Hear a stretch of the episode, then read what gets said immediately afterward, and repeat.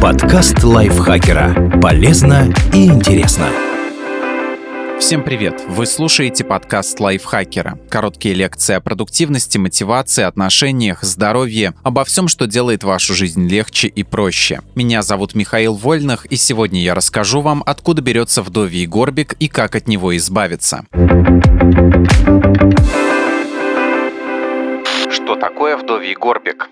Это просторечное название утолщения верхней части спины под шеей, из-за которого человек выглядит сутулым и поникшим. Некоторые эксперты считают такое определение некорректным и оскорбительным, как минимум потому, что проблема встречается не только у женщин, но и у мужчин. Откуда берется вдовий горбик? Вдовий горбик – это не самостоятельное заболевание, а симптом. В западной медицине его появление обычно связывают с искривлением позвоночника или кифозом. В российской под термином чаще всего понимают скопление жировой ткани в нижней части шеи. Западные медики соглашаются и с этой причиной, но называют горбинку такого происхождения иначе – не вдовий, а буйволенный горб. Как бы то ни было, в обоих случаях выглядит утолщение примерно одинаково. Вот факторы, которые приводят к его появлению. Плохая осанка. Возможно, человек много горбился за рабочим столом или занимался тяжелым физическим трудом. Например, носил за спиной увесистый рюкзак или мешок, стирал руками, работал в поле. Хроническое перенапряжение мышц шеи и плечевого пояса, связанное с неправильной осанкой, считается самой частой причиной кифоза и вдовьего горбика, как проявление искривленного позвоночника остеопороз. При этом заболевании из костных тканей вымывается кальций, поэтому те становятся хрупкими, резко возрастает риск переломов. Позвоночник испытывает вертикальную нагрузку, так что переломы позвонков чаще всего компрессионные, то есть вызваны давлением. Распознать такую травму может быть сложно. Часто одним из самых наглядных признаков становится кифоз. Он формируется так. Человек неосознанно склоняет голову вперед, чтобы снять нагрузку с поврежденного позвонка, а затем поднимает ее вверх и чуть назад, чтобы видеть перед собой собой. Старение. С годами мышцы спины теряют силу и не могут поддерживать позвоночник в нормальном положении. Роль играют и возрастное снижение зрения и слуха, из-за которых человек начинает вытягивать голову вперед, чтобы лучше слышать или рассмотреть что-либо. В комплексе это приводит к появлению кифоза и отчетливой горбинки в районе нижней части шеи. Ожирение. Избыточный жир откладывается в том числе в области за шеей, что может привести к образованию вдовьего горбика. Менопауза у женщин. При ней снижается выработка гормона эстрогена. Он важен для производства костной ткани. Когда его количество резко падает, кости становятся хрупкими, повышается риск остеопороза, а значит и кифоза. С другой стороны, гормональный дисбаланс может привести к стремительному набору веса. Обычно жировая ткань оседает в районе живота. Однако, если дело идет к ожирению, то может появиться и вдовье холка.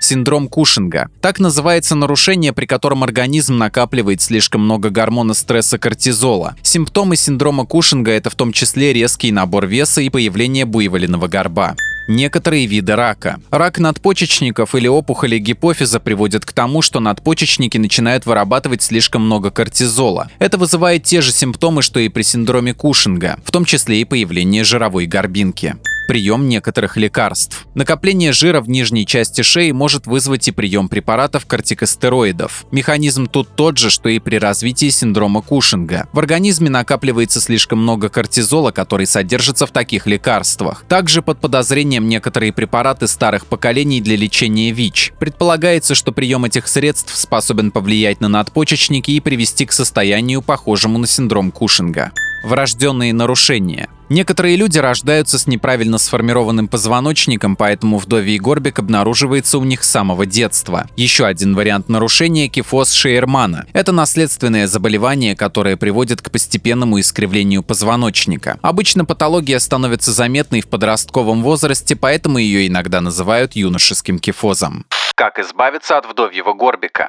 Самый эффективный способ устранить причину, которая привела к образованию горбинки. С этим поможет квалифицированный врач. Терапевт проведет осмотр, заглянет в историю болезни, расспросит вас об образе жизни. Возможно, предложит пройти дополнительные исследования. Анализ крови для определения уровня кортизола. Рентген верхней части позвоночника и шеи, чтобы выяснить степень кифоза или установить компрессионный перелом. Тест плотности костей – это обследование на остеопороз. МРТ или КТ позвоночника, чтобы более подробно изучить состояние позвонков. Когда врач разберется с причинами, он порекомендует способы избавиться от горбинки. Допустим, если обнаружится, что она побочный эффект лекарств, медик подберет альтернативный препарат или поищет возможность снизить дозу. Если дефект следствие ожирения, посоветует диету и лечебную физкультуру. При кифозе упор делают на укрепление мышц спины и поддержание правильной осанки. Помочь в этом могут физиотерапевт, массажист, квалифицированный тренер по лечебной физкультуре. Остеопороз корректируют с помощью препаратов, увеличивающих плотность костной ткани. При синдроме Кушинга, опухолях врач направит вас к профильным специалистам, эндокринологу или онкологу. Дальнейшее лечение будут назначать они. Как предотвратить появление вдовьего горбика? Вот несколько методов снизить риск возникновения холки. Следить за осанкой. Это самый эффективный способ предотвратить кифоз и появление горбика как его симптома. Укреплять мышцы верхней части спины. Они помогают снять лишнюю нагрузку с позвоночника и поддерживают его в нормальном положении. Существует много упражнений для мышц спины. Если не знаете с чего начать, обратитесь к физиотерапевту или запишитесь на лечебную физкультуру вести активный образ жизни. Регулярная физическая нагрузка – один из самых эффективных способов поддержать крепость костей и снизить риск остеопороза. Больше двигайтесь, гуляйте, бегайте, занимайтесь фитнесом и силовыми упражнениями следить за рационом. В нем должно быть достаточно витаминов и минералов. В частности, речь о кальции и витамине D. Они особенно важны в качестве профилактики остеопороза. Вот продукты с высоким содержанием кальция. Лосось, сардины, белокочанная капуста, брокколи, молочные продукты, сушеный инжир, обогащенные кальцием магазинные соки и хлеб. А вот пища, которая поможет вам поддерживать здоровый уровень витамина D. Морская рыба, лосось, сардины, тунец. Морепродукты, креветки, устрицы. Яичные желтки, магазинные продукты, обогащенные витамином D, например, хлопья для завтраков, молоко, хлеб не переедать. Это важно, чтобы поддерживать здоровый вес. Чтобы не чувствовать постоянного голода, старайтесь есть чаще, но мелкими порциями. Быть внимательным к своему здоровью. Если замечаете, что начали набирать вес и не можете с этим справиться, или что регулярно болит спина, но не помогают ни упражнения, ни обезболивающие, обязательно поговорите об этом с терапевтом. Врач подскажет, как поступить. Чем раньше вы обратитесь к медику, тем легче будет остановить возможные нарушения. Екатерина Комиссарова написала этот текст, спасибо ей большое. Не забывайте подписываться на подкаст Лайфхакера на всех платформах, ставить ему лайки и звездочки. Заходите к нам в чат в Телеграм, он так и называется «Подкасты Лайфхакера». А еще у нас есть подкаст «Теперь понятно» про мифы и стереотипы. Подписывайтесь и на него тоже. На этом я с вами прощаюсь. Пока. Подкаст Лайфхакера. Полезно и интересно.